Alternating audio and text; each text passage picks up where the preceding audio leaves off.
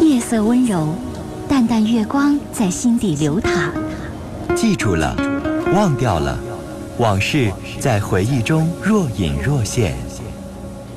褪去伪装，婚姻、家庭、情感，一一诉说。来吧，走进这里，电波里的心灵小屋，一起聆听城市夜晚最真诚的声音。陈峰与你相约，为你情感解惑，给你情感答案。陈峰主播，心事了无痕。心心事了无痕。心事了无痕。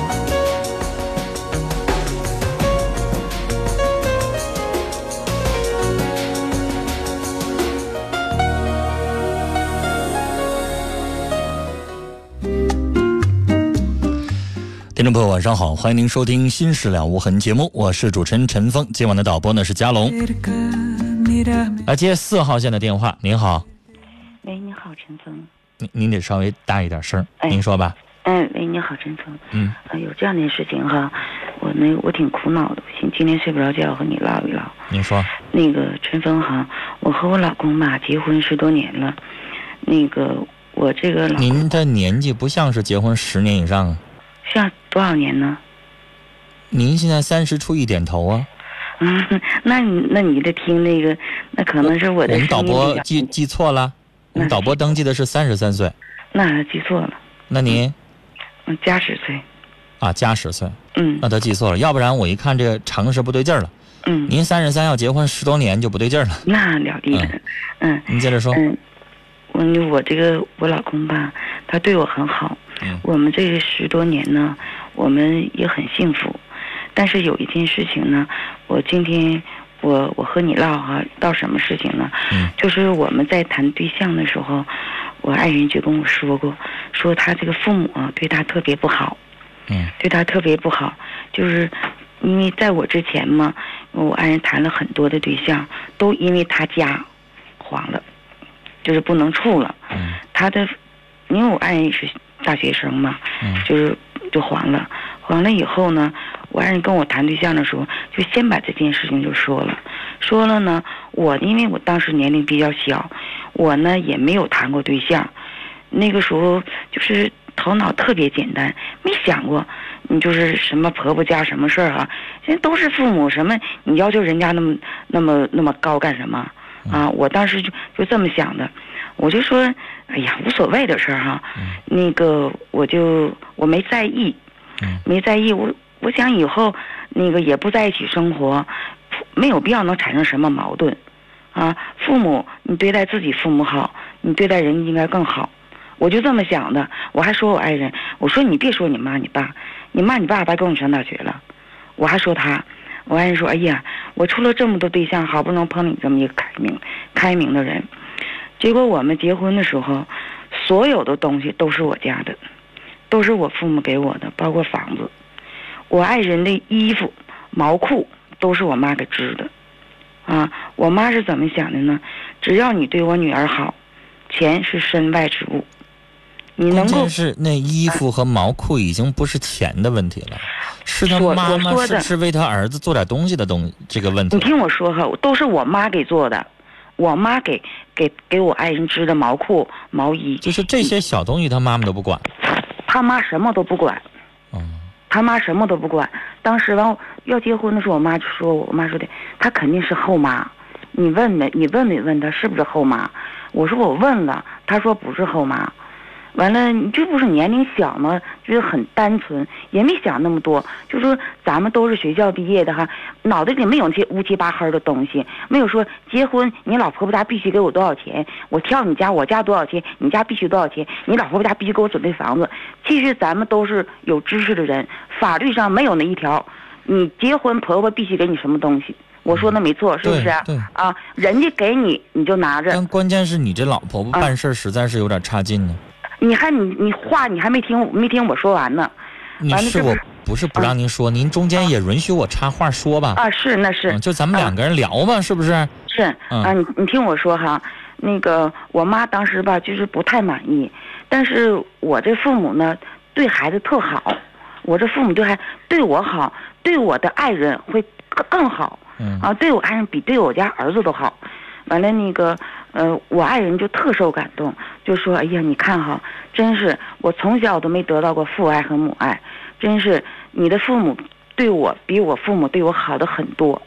我们结完婚以后，就我都是所有东西都是我家的，我的周围同学同事都说我，你咋那么傻呢？你早这么玩干啥呀？啊，结果我这人嘛哈，要不说可能是我也属于缺心眼的火的。我说钱是身外之物，只要人好就行。我就这么，因为我第一个对象就成的，啊，完了，这不是我们结婚了吗？结完婚以后，因为我身体不好嘛，一病就是三年卧床不起，真是大病一场。完了，那个我妈都是我妈一直照顾我。你想想，我身体不好了，肯定在治病和花钱，在经济上肯定是不行的，不行的。他妈呢是做买卖的，他妈是做买卖的。完了，那个从来呀没说哈，你看你家。你看，你看我媳妇就是这困难的时候，哪怕是说你拿出一块钱来帮助我，给我看病哈，我这人咱是通情达理的人，咱们都是有知识的人，我都会滴水之恩涌泉相报。结果他妈从来连茬都没提，这不说，呃，那个等到等到三年以后，我身体就好了，好了以后，那年龄大了，赶紧要孩子吧，我就怀孕了。怀孕了以后，那个在怀孕的时候，那那毕竟你病了三年，花医疗费什么的哈，你真是一贫如洗的。我怀孕的时候，我这人平时不好吃，但是怀孕的时候就想吃东西，我就哎呀就想吃什么，就想吃鱼，我就想吃喝小米粥。哎，那时候困难的，我还不好意思跟我妈说。但是我的父母哈，就是看出来的，我不好意思说。我的父母省吃俭用的，全给我了，全给我了呢。那个，我咱也不挑你家，是不是？我父母给我，我感谢我的父母，这我也不说我父母是应该的，我感谢他。我就说完了，我和我爱人就是怀孕嘛，就上他家去了一次。上家就他妈做买卖的床子，在做买卖床子，我就看他妈的床子上摆的花生、瓜子、大虾糖，完了旁边还有什么那个沙果，什么那个桃，他妈在噼里扑的吃啊。卖货一闲工，噼里扑噜就吃。哎呀，我瞅着，哎呀，我瞅着我怎么那么，哎呀，我就感觉他怎么，我怎么感觉啊？打断您一下啊，这种小事您说一两件就够了啊。是，我就大家就理解了，不用说你听我说件同样的类型他妈就说，我呀每天就吃的零嘴啊，没有三十五十块钱的都不能够。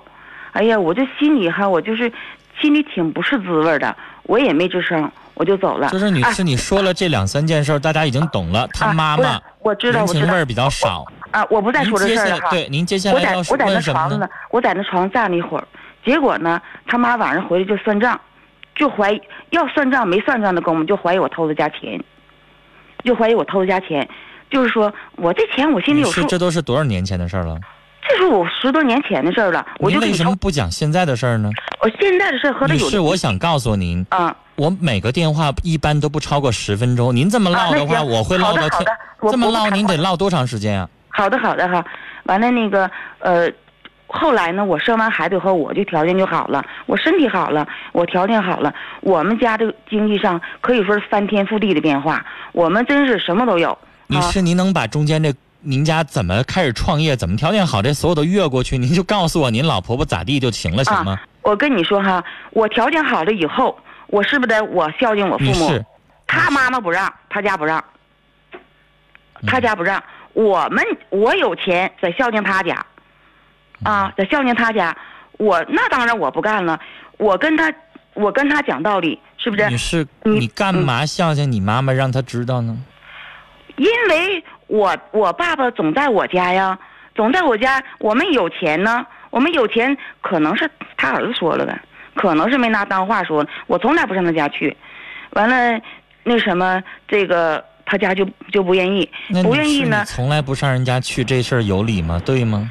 我躲他家全辖的远一点你说我偷这偷，那我敢去吗？刁你，你敢去吗？你有没有自尊了？但是女士，你这么做儿媳妇，你这么……我这么做是我爱人让我这么做的，我没有错误。你爱人让你一辈子不去啊？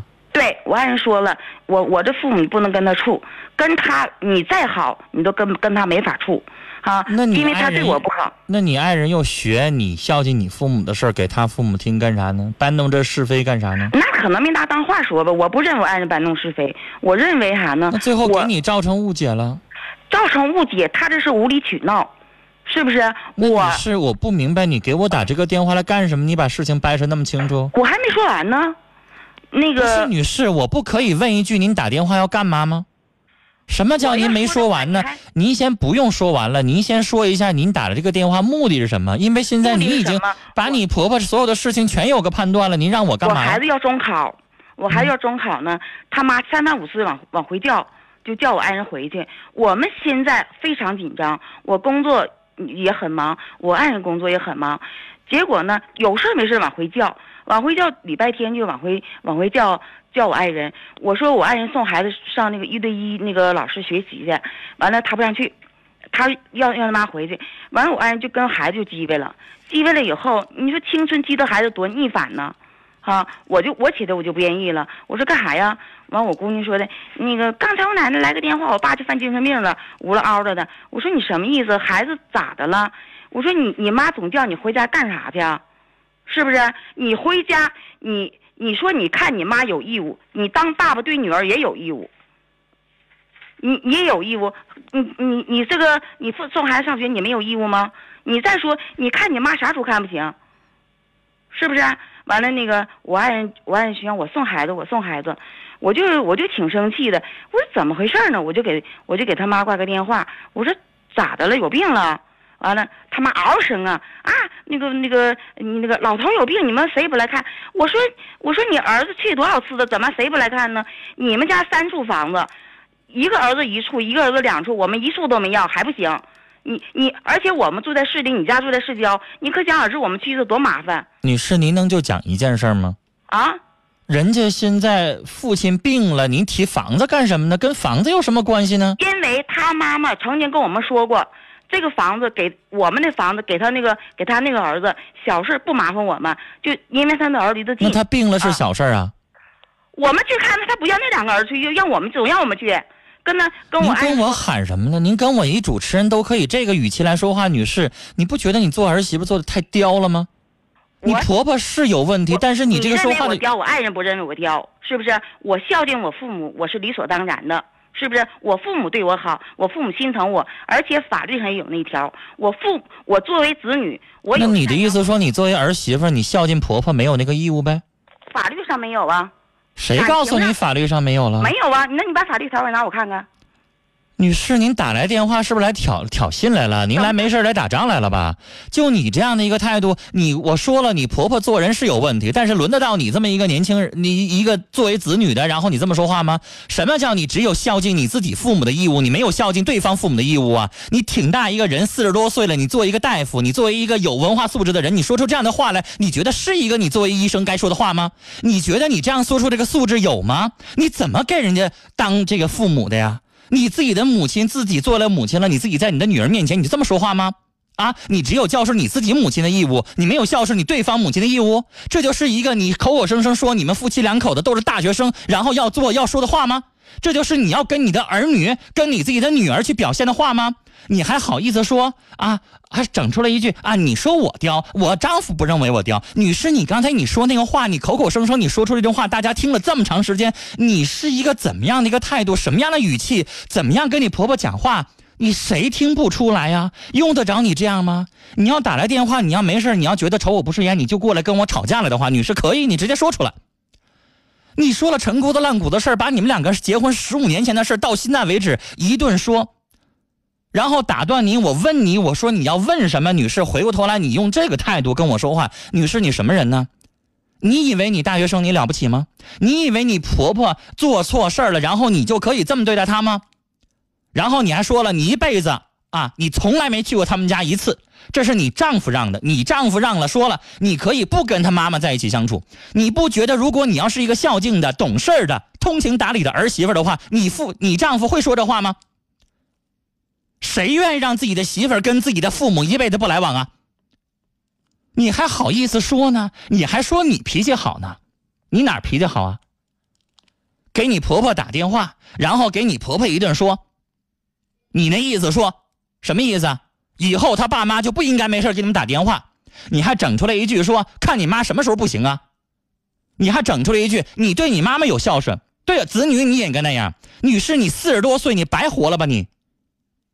你自己想想，你说的话做的叫什么事儿啊？你还口口声声说你有学历，你有素质，你有什么素质啊？你还口口声声法律条文怎么写的？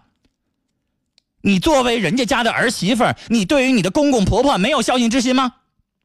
你问问你们单位领导，问问你看病的患者，问问你大学的老师有没有教教你？问问你家孩子，他的中学老师、小学老师有没有教过他，应该怎么样做人？难道他的中学老师教他了，说只孝敬自己的父母，结了婚了之后，对方的父母就不孝顺吗？有这么一句话吗？女士，你自己想想。你说完了这个话，四十多岁的人了，说完这个话了，你脸不红吗？你好意思吗？我刚才一直在说，你婆婆做人是有问题，你做人就没有问题吗？你口口声声的说啊，没事别小事就给我们打电话，人家亲生爸爸都已经病了，老年人，你都四十多岁了，老人都已经六七十岁了，他们病了那叫小事儿。你口口声声说你们家孩子上什么一对一的辅导，一对一的辅导让谁去送一下不可以？人家爸爸病了，让人家亲生儿子去看一看了，然后回过头来你火成这样，女士，这就是你四十多岁人活过来的，你明白的事儿理吗？这就是你说的法律条文有这么规定了吗？法律条文规定你家孩子上学就应该让你丈夫管，人家爸爸亲生父亲病了，然后就不让去吗？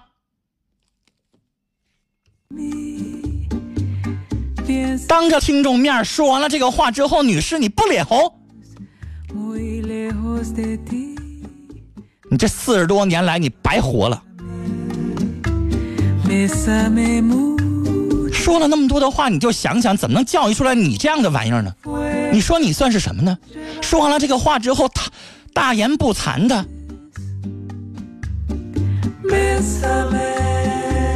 我真的不知道该怎么说了，气死我了。做了这么多年节目，大家知道陈峰不愿意去骂人，我不愿意发火。很多的听众还在惦记说陈峰有咽炎，别再嗓子哑了，别再为为他气犯病了。我真的没有办法容忍了，他不让我插话，还要继续说下去，你继续大言不惭的说你这些胡说八道吗？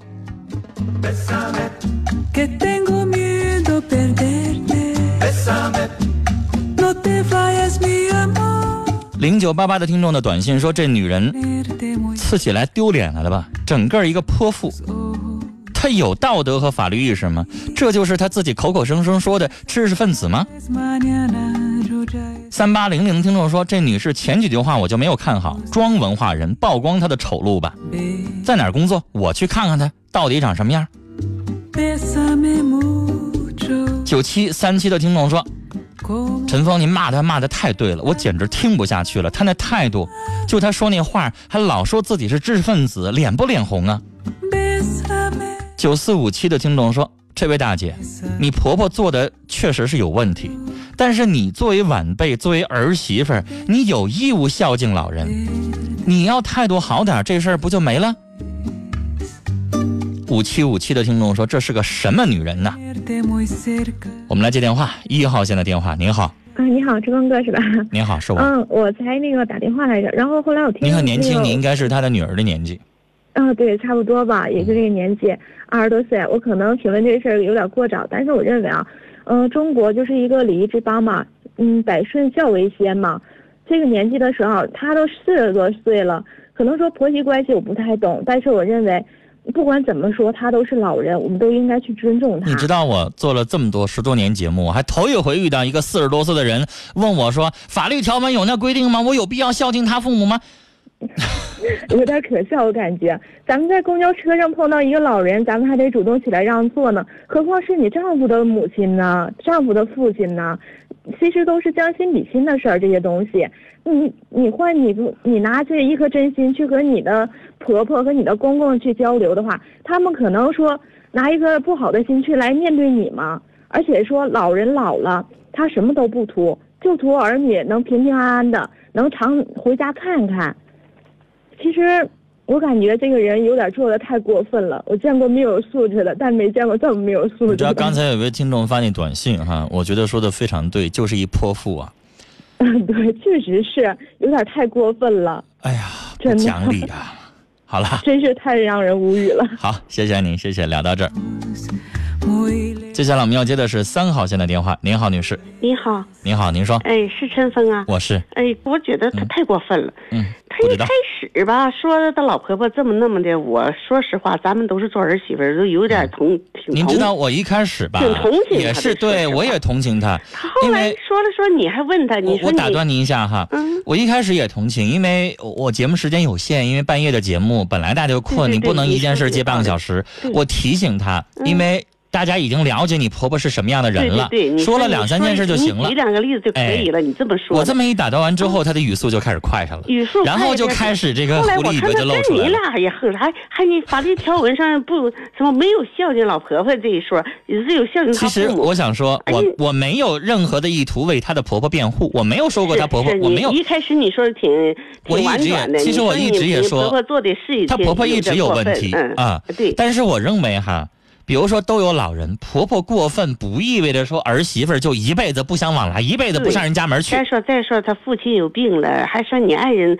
呃，那个说他爱人不让他去，怎么的？他爱人也是个窝囊废。你说实话，哪个儿子都希望儿媳妇去，但是呢，就是关系不好呢，就说没什么事儿的情况下，敬而远之。他跟我搬出来说，意思好像跟老婆婆有协议哈，房子我们也没要，你已经给其他的儿子了，以后小事儿有什么事儿全都别找我。那别让人爸爸有病了，人也没找你啊、人让儿子过去，你有什么不高兴的？她都四十四十三四岁了，她老公可能再大两岁，她的父母应该是七十多岁的人了。嗯七十多岁的人有小病吗？七十多岁的人来一场病的话，去晚了都怕来不及呢。然后回过头来，他还整出这事儿，就是一开始让我听完了之后我就觉得后来说了说了，人家民愤来了，有点儿。对、啊我就觉得这个人冷血，他不讲理，对，我看你后期后期一堆话挺给力的。我非常的生气 嗯。你知道这个女人让我感觉就是这，她故意打来电话，好像就想跟你吵架，或者是跟你怎么样。问她，你说你给我打电话什么目的？因为我的意思是，比如说你婆婆现在发生什么事儿了，你需要解决哈。对对呀之前的事儿就不用说了，嗯，就懂了。可挺过分。好，谢谢您，阿姨，聊到这儿。我们来看听我的短信啊，零四幺幺的听众说，我甚至都想诅咒他，等他老的时候，他未来的女儿、女婿也这么对待他。零九八八的听众说，他什么意思？来这节目来装来了吗？生活好了，他自己说啊他自己有钱了，自私心就出来了吗？三八零三的听众说：“陈峰哥，咱不跟他生气，我觉得这个女的太不像话了，做人怎么能做成这样呢？”幺八幺幺的听众说：“这女的就是一泼妇，来气人来了。”三九八九的听众说：“这女人不是人，她没有做人的同情心，自称是知识分子，但是做人太差。我认为她也教育不出来好的子女。”五七九三的听众说：“听了您刚才对那位大姐的评价，解气痛快。”九幺六六的听众说：“这大姐太拿自己当回事儿了，一个巴掌拍不响，想想自己所做的吧，别总拿自己是大学生说话。”九四八九的听众说：“别为这个女人生气，整个一泼妇，还好意思说自己有文化，丢文化人的脸。”幺八四五的听众说：“今天的抨击过瘾，这女人只有娘家人，根本没有婆家人。”